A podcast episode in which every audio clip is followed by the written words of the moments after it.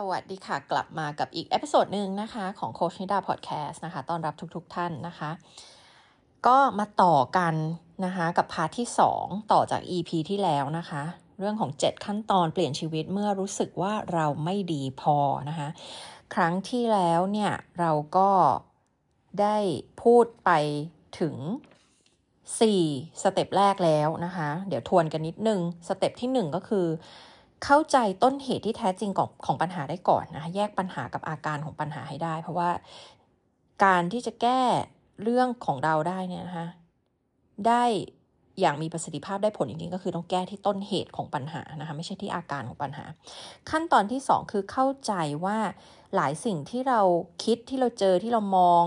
เออไม่ใช่ที่เราเจอที่เราคิดที่เรามองเนี่ยนะคะมันมองมาจากเลนส์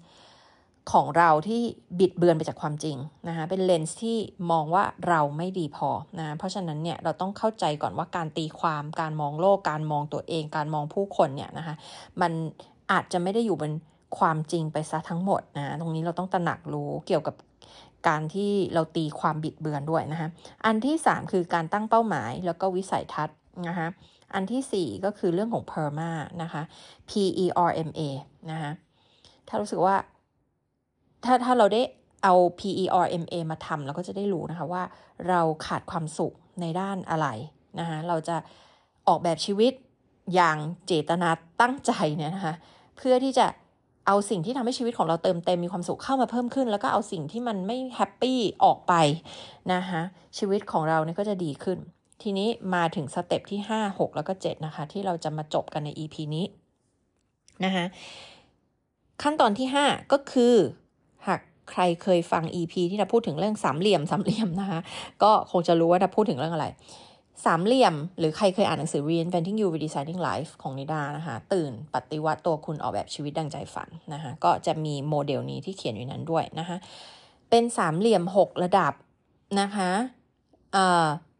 บนสุดก็คือวิสัยทัศน์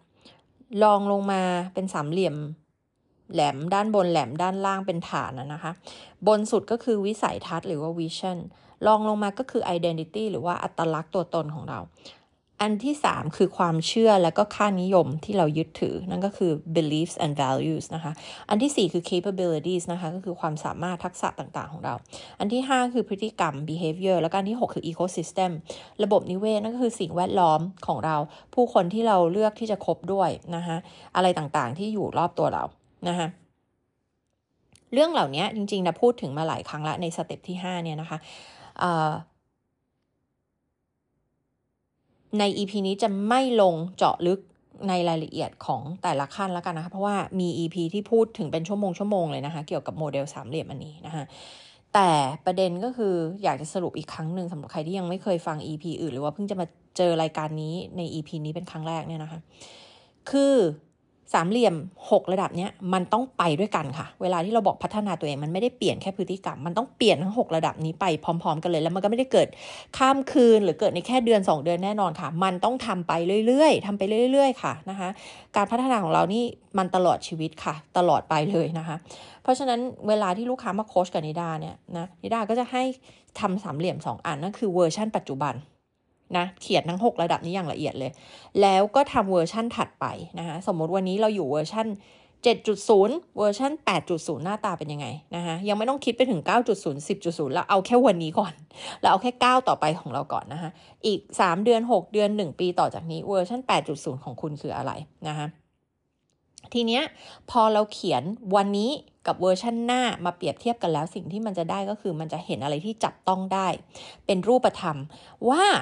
ไอสิ่งที่เราเขียนอยู่ใน 6 ระดับนี้เวอร์ชันปัจจุบันกับเวอร์ชันอนาคต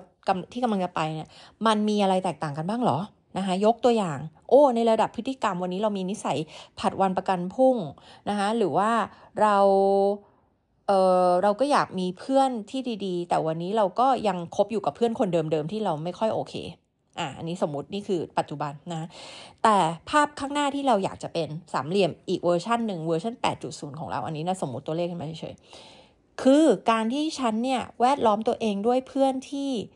ให้คุณค่าในสิ่งเดียวกัน เป็นเพื่อนที่รัก ร่วมทุกข์ร่วมสุข ซึ่งกันและกัน เป็นเพื่อนที่แบบฉันอยากที่จะมีในชีวิตของฉันอะเป็นคนดีๆ ที่จะสร้างแรงบันดาลใจให้กันและกันอะไรอย่างนี้นะคะ อ่า นี่คือสามเหลี่ยมอันใหม่กับสามเหลี่ยมปัจจุบันก็คือยังคบอยู่กับใครก็ไม่รู้ที่เราไม่ได้อยากคบอะเห็นไหมคะมันเห็นความแตกต่างว่า สิ่งที่ต้องเกิดการเปลี่ยนแปลงในเอาแค่เรื่องนี้ก่อนคืออะไร ก็คือคุณต้องออกมาจากกลุ่มคนที่คุณคบอยู่แล้วไปหาไงว่าคนกลุ่มใหม่เนี่ยอยู่ที่ไหนนะคะแต่สังเกตว่าเรื่องแบบเนี้ยถ้าหากว่าเราไม่ได้นึกถึงมัน เราไม่ได้มี intention แบบไม่ได้มีการตั้งใจมุ่งมั่นที่จะเปลี่ยนเรื่องนี้นะก็คือไม่ได้ตระหนักรู้ตั้งแต่แรกด้วยซ้ำว่าเรื่องนี้เป็นปัญหานะคะคนส่วนใหญ่อยู่กับคนที่ไม่ได้อยากคบส่วนใหญ่ก็ จะมีหงุดหงิดอารมณ์เสียบ้างนะคะแล้วก็อาจจะเบื่อหน่ายบ้าง แต่มันเป็นความคุ้นชินไปแล้ว ก็คือคบมาตั้งแต่ไหนแต่ไรแล้ว นิสัยแบบนี้ก็เจอมาตั้งแต่ไหนแต่ไรแล้วนะคะแล้วก็เราไม่ได้กลับมาคิดว่าเฮ้ยเราไม่ควรที่จะอยู่ตรงนี้ถ้าหากว่าเราไม่มีความสุขนะคะเพราะฉะนั้นนะคะมันไม่มีเหตุผลที่เราจะต้องทนอยู่ในสิ่งที่มันไม่ได้ช่วยให้ชีวิตของเราดีขึ้นนะคะแล้วก็ไม่ได้ทำให้เราแฮปปี้นะคะ เป้าหมายของเราก็คือทำยังไงให้เราย้ายจากสามเหลี่ยมอันปัจจุบันนี้ไปที่สามเหลี่ยมอันใหม่นะคะแน่นอนคุณก็จะต้องออกจากคอมฟอร์ทโซนคือออกจากโซนที่เป็นปกติที่คุณคุ้นชิน นั่นก็คือกรณีนี้คือคุณต้องออกมาจากกลุ่มเพื่อนแล้วก็ไปหากลุ่มใหม่ถูกไหมคะ แต่ทีนี้มันไม่ได้มีแค่เรื่องเพื่อนไงคะถูกไหมมันยังมีเรื่องของหน้าที่การงานมันมีเรื่องสุขภาพ มันมีเรื่องความรัก มันมีเรื่องสารพัดเลยถูกไหมปกติมีพฤติกรรมแบบนี้กับแฟนแล้วก็ทำให้ทะเลาะกันอ่าอันนี้ก็ไม่ได้เกิดประโยชน์นะคะเพราะฉะนั้นเนี่ยเราก็จะต้องหยุดแล้วเรียนรู้ใหม่ซิว่าพฤติกรรมแบบไหนที่มีประโยชน์ พฤติกรรมแบบไหนแล้วที่ทำให้ฉันเป็นคนรักที่ดีนะคะในสามเหลี่ยมอันใหม่ก็คืออุ้ย ความสามารถก็คือเราจะไปพัฒนาสกิลการฟังระดับลึกอ่าแล้วก็เข้าใจคนอื่นให้มากขึ้น empathize มี empathy ให้มากขึ้นอะอันนี้ก็จะเป็นเรื่องของ capability เรื่องของทักษะที่อยู่ในระดับที่4นะคะพฤติกรรมเราจะเปลี่ยนยังไงบ้าง ความสามารถ ทักษะอะไรบ้างที่ต้องเปลี่ยนนะความเชื่ออะไรที่มีเกี่ยวกับตัวเองเกี่ยวกับโลกเกี่ยวกับผู้คนที่ต้องเปลี่ยนบ้าง อัตลักษณ์ตัวตนเราต้องเปลี่ยนไปยังไงบ้าง มันถึงจะแมชกับวิสัยทัศน์ที่เรามีให้กับตัวเองในอนาคตด้วยนะคะก็คือทั้ง 6 ระดับเนี่ยมันต้องเปลี่ยนไปพร้อม ๆ กันเลยนะคะแล้วก็อีกอย่างหนึ่ง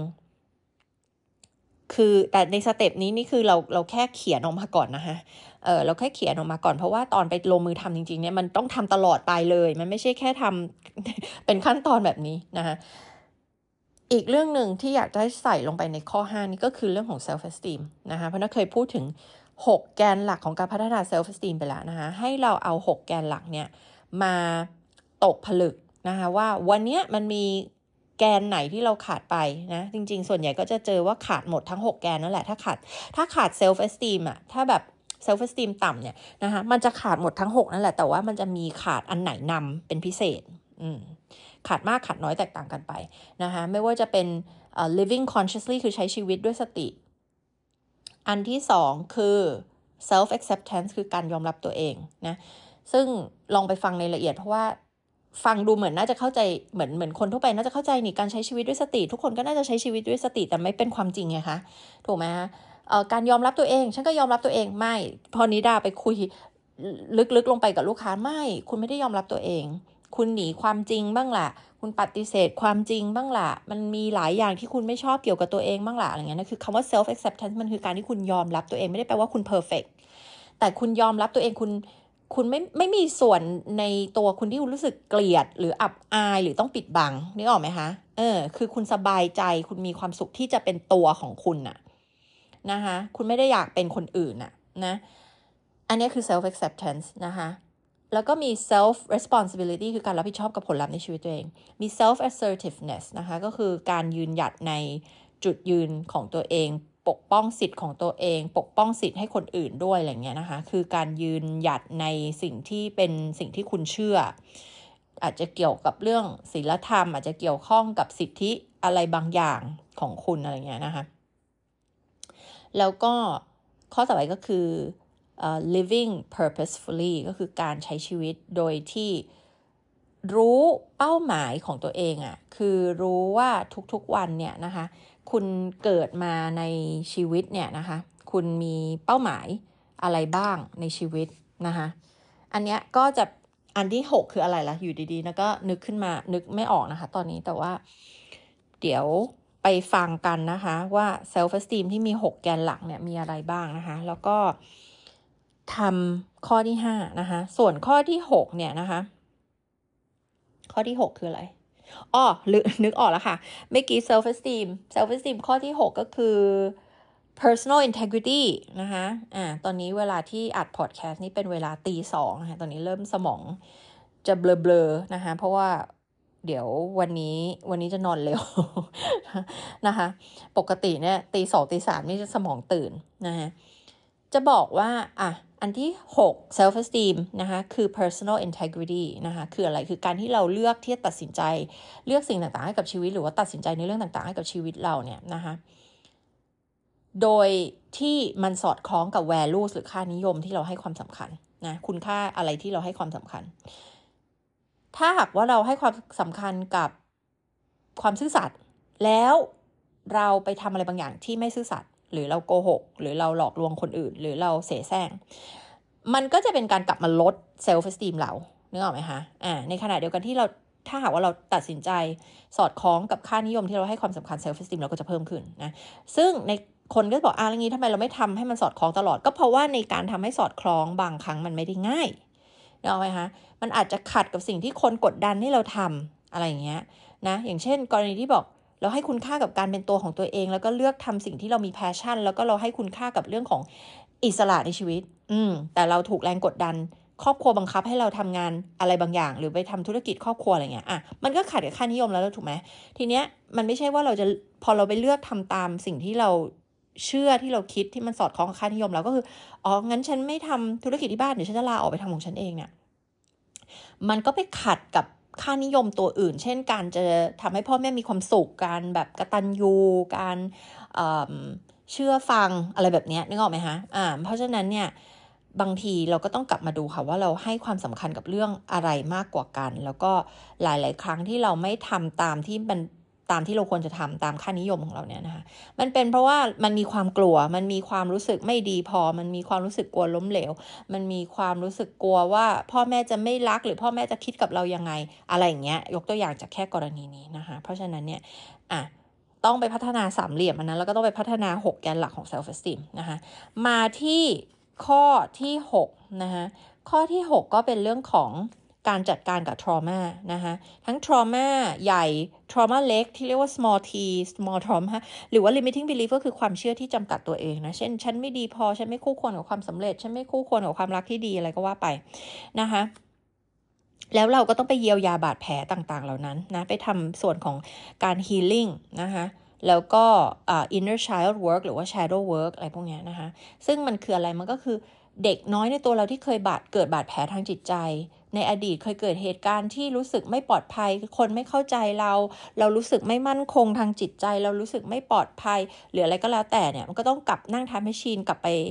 ในอดีตเลยค่ะ เพื่อไปดูว่ามันเคยเกิดเหตุการณ์อะไรกับเราบ้าง โดยเฉพาะในวัยเด็กนะคะเพราะวัยเด็กมันเป็นช่วงที่เรากำลังเรียกว่าติดตั้งระบบ iOS กำลังสร้างระบบ operating system ให้กับตัวเองอยู่ แล้วพอมันถูก install มาแบบ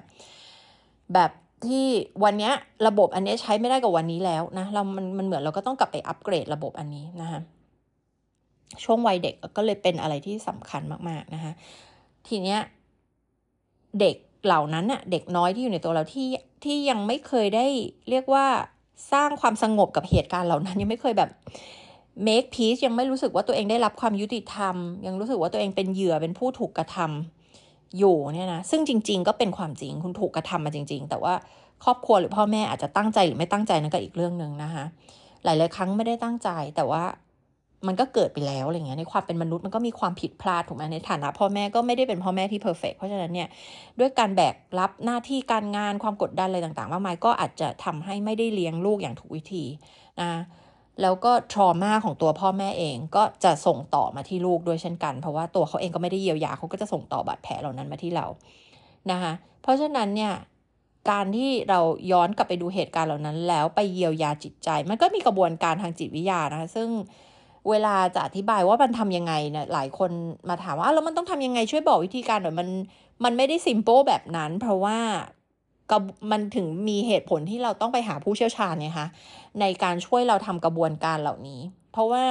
การเข้าใจด้วยหลักด้วยสมองด้วยสมองตรกกะเหตุผลเนี่ยนะคะ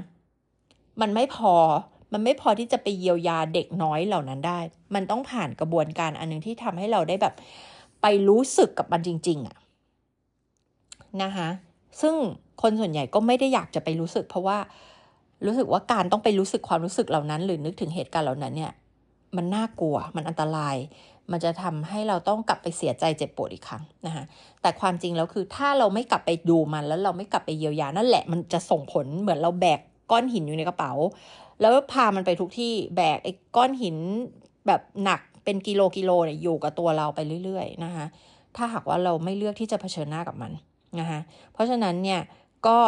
ต้อง ต้องไปหา expert ช่วยเรานะคะก็ของเราก็มีเวิร์กช็อปแล้วก็มี one on one นะคะที่เป็นโปรแกรมระยะยาวที่สามารถที่จะมามาโค้ชกับนิดาได้นะคะแล้วก็จะมีในแง่ของการทำเทคนิคหลาย ๆ อย่างนะคะซึ่งการโค้ชเนี่ยไม่ใช่หมวดเดียวกับการเยียวยาอันนี้ต้องขอบอกไว้ก่อน เพราะว่าหลาย ๆ คนที่ฟังอยู่ก็เป็นโค้ชด้วยนะคะการโคชชิ่งการไซโคเทอราปีการบำบัด คนละอย่างกัน การไปหาจิตแพทย์ หรือว่านักจิตวิทยาก็คนละอย่างกันนะคะก็ผู้เชี่ยวชาญบางคนก็มีสวมหมวกหลายบทบาทนะคะนิดาเองก็เป็นหนึ่งในนั้น แล้วก็แล้วแต่ว่าโหมดไหนจะเหมาะวิธีการแบบไหนจะเหมาะกับใคร เหมาะกับโจทย์ของใครแบบไหนบ้างนะคะก็นี่คือเหตุผลที่ถากว่าคุณอ่านหนังสือคุณฟังพอดแคสต์แล้วคุณเข้าใจมันละ มันถึงไม่ใช่จะหายไปเลยค่ะ มันไม่หายไปนะคะมันต้องไปทำกระบวนการเหล่านี้แหละนะคะแต่ก็เดี๋ยวจะมาทำ EP เพิ่มนะคะ ว่ามีอะไรที่เราเริ่มทำเองได้บ้างได้บ้างนะคะก็ถ้าเป็นทรมาที่ไม่ใหญ่มากบางอย่างก็อาจจะพอทำเองได้นะ แต่ว่าส่วนใหญ่แล้วอะ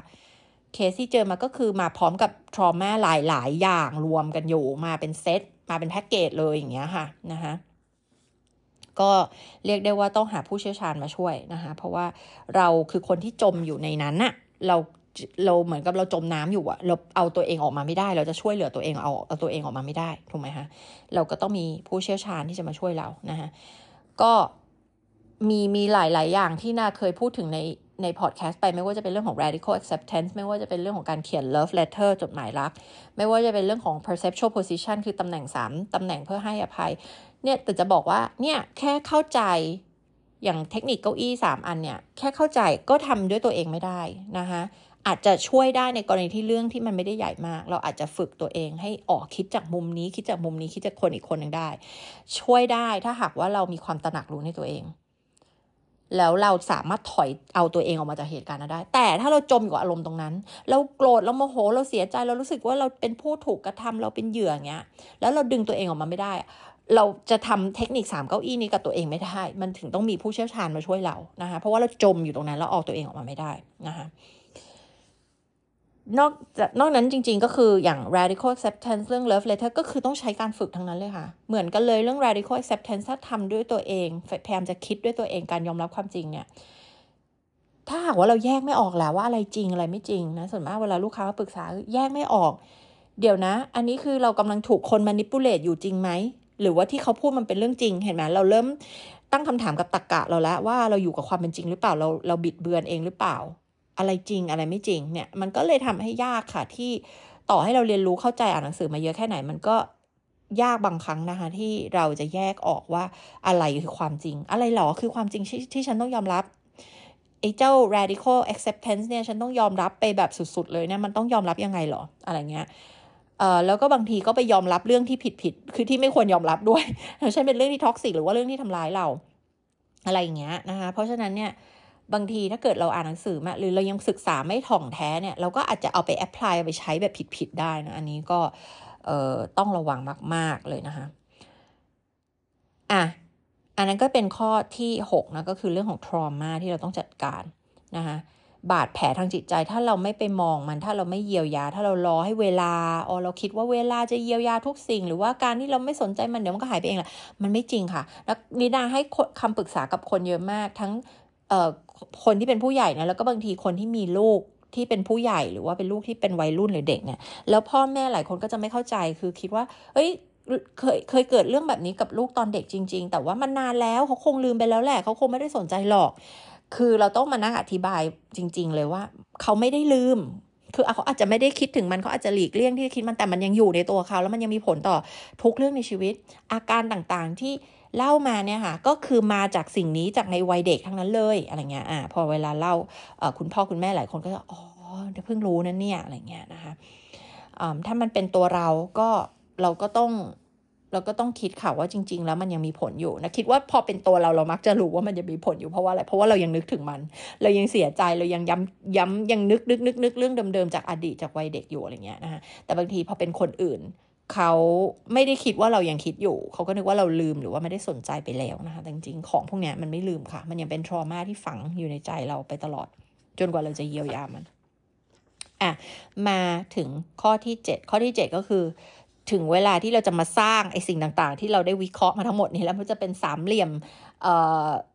ที่พูดถึงไปไม่ว่าจะเป็นเรื่องของ PERMA ไม่ว่าจะเป็นเรื่องของ self-esteem แกนหลักทั้ง 6 อะไรพวกนี้นะ ก็คือถึงเวลาที่จะมาเอาแผนทั้งหมดที่ได้เขียนไว้แล้วว่าจะต้องเปลี่ยนยังไงเนี่ยมาทำจริง ๆ แล้วก็ต้องทำตลอดเวลาทำไปเรื่อยๆไปเรื่อยๆเรื่อยๆเรื่อยๆอย่าอย่าคิดว่าทำแป๊บหนึ่งแล้วอุ้ยไม่เห็นผลแล้วเลิกไม่ใช่ค่ะ อย่าลืมว่าระหว่างทางคุณจะทำได้บ้างไม่ได้บ้างทำ ถูกผิดบ้างปนปนกันไปทำไปแล้วล้มเหลวบ้างกลับไปอยู่จุดเดิมบ้างอะไรเงี้ยมันเป็นเรื่องปกติค่ะ แต่ข้อสำคัญคือคุณต้องไม่ยอมแพ้แล้วคุณต้องไปต่อเรื่อยๆนะคะ คุณต้องทำไปเรื่อยๆทำไปเรื่อย ๆทำไปเรื่อยๆ ถ้ามันยังไม่ได้ผลอะไปหาฝึกวิธีเรียนรู้ทำอะไรผิดอยู่หรือเปล่า ตรงไหนไม่ work ไม่ work เพราะอะไรเข้าใจผิดอะไรยังไงบ้างหรือเปล่านะคะคือเดี๋ยวเชื่อว่าถ้าคุณหาทางไปเรื่อยๆ แล้วคุณไม่ยอมแพ้เนี่ยค่ะคุณจะต้องไปอยู่ในจุดที่มันดีกว่าเดิม นะคะจะไปถึงจุดที่อยากได้ไหมอันนี้ตอบไม่ได้ เพราะมันมีหลายปัจจัยมากถูกไหมถ้าคุณหาผู้เชี่ยวชาญที่เก่งมาช่วยคุณ ก็จะยิ่งทำให้คุณไปได้มากยิ่งขึ้นอะอันนี้มันแน่นอนอยู่แล้วถูกไหมนั่นแปลว่าคุณเองนะ เป็นคนที่ดู the work ก็คือเป็นคุณเองที่เป็นคนไปลงมือทำนะคือต่อให้คุณได้ผู้เชี่ยวชาญที่เก่งอะ่ะ สุดท้ายแล้วอะ่ะพัฒนาการพัฒนาตัวคุณเองอยู่ที่ตัวคุณเลยนะคะเพราะว่า เวลาที่ไม่ได้คุยคือการคุยกับผู้เชี่ยวชาญ มันก็จะได้ตกผลึกมันก็จะได้วิธีการ มันก็จะได้สะท้อนตัวเอง อะไรหลาย ๆ อย่างแต่สุดท้ายคุณต้องไปลงมือทำจริงๆไงเพื่อที่จะเปลี่ยนแปลงชีวิตตัวเองนะคะซึ่งอันนั้นอะ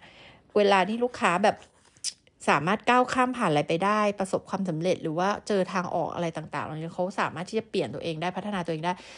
นี่น่าจะบอกเลยว่าจริงๆมันคือผลงานเขาเลยนะจริงๆนะไม่ได้ ไม่ได้เทคเครดิตเลย เวลาลูกค้ากลับมาขอบคุณเลยออะไรนะคือเรารู้สึกว่าเราไม่ได้เราแค่ทำหน้าที่ของดา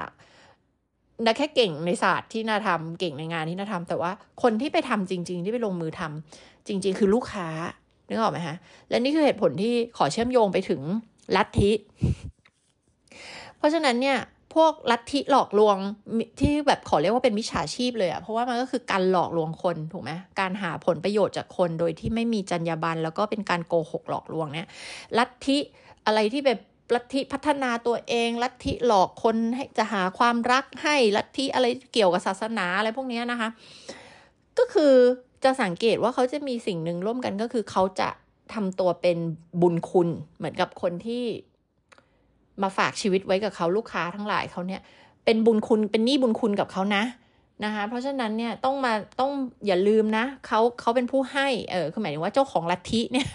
ที่ไปหลอกเขาเนี่ยมักจะแบบทำตัวเองเหมือนทำเหมือนว่าตัวเองเป็นผู้มีบุญคุณนะคะแล้วก็จะพยายามแบบให้คนมาขอบคุณ ให้คนมาเหมือนกับพูดเหมือนกับว่าที่ฉันได้ดีแบบนี้ก็เพราะว่าคนที่เป็นเจ้าของลัทธินะ อะไรแบบนี้นะคะซึ่งอันเนี้ยมันมันไม่ใช่ความจริง ในด้านของการพัฒนาตัวเองนะคะในด้านของการพัฒนาตัวเองคือ คุณเองค่ะ ที่เป็นคนพัฒนาชีวิตตัวคุณนะคะแน่นอนแหละ ผู้เชี่ยวชาญก็มีส่วนในการไกด์ไกด์หรือบอกวิธีการหรืออะไร แต่นั่นคือคุณอย่าลืมว่านั่นคือหน้าที่เขา คุณจ้างเขามันเป็นหน้าที่เขาที่เขาจะต้องทำถูกไหมอืม เหมือนคุณไปหาหมอหมอก็มีหน้าที่ต้องตรวจวินิจฉัยแล้วก็รักษาคุณนะคะ คุณจะรู้สึก gratitude คือรู้สึกขอบคุณอันนี้ไม่แปลกหรอก แต่ว่ามันไม่ต้องมาเป็นหนี้บุญคุณกันค่ะนะคะ แล้วก็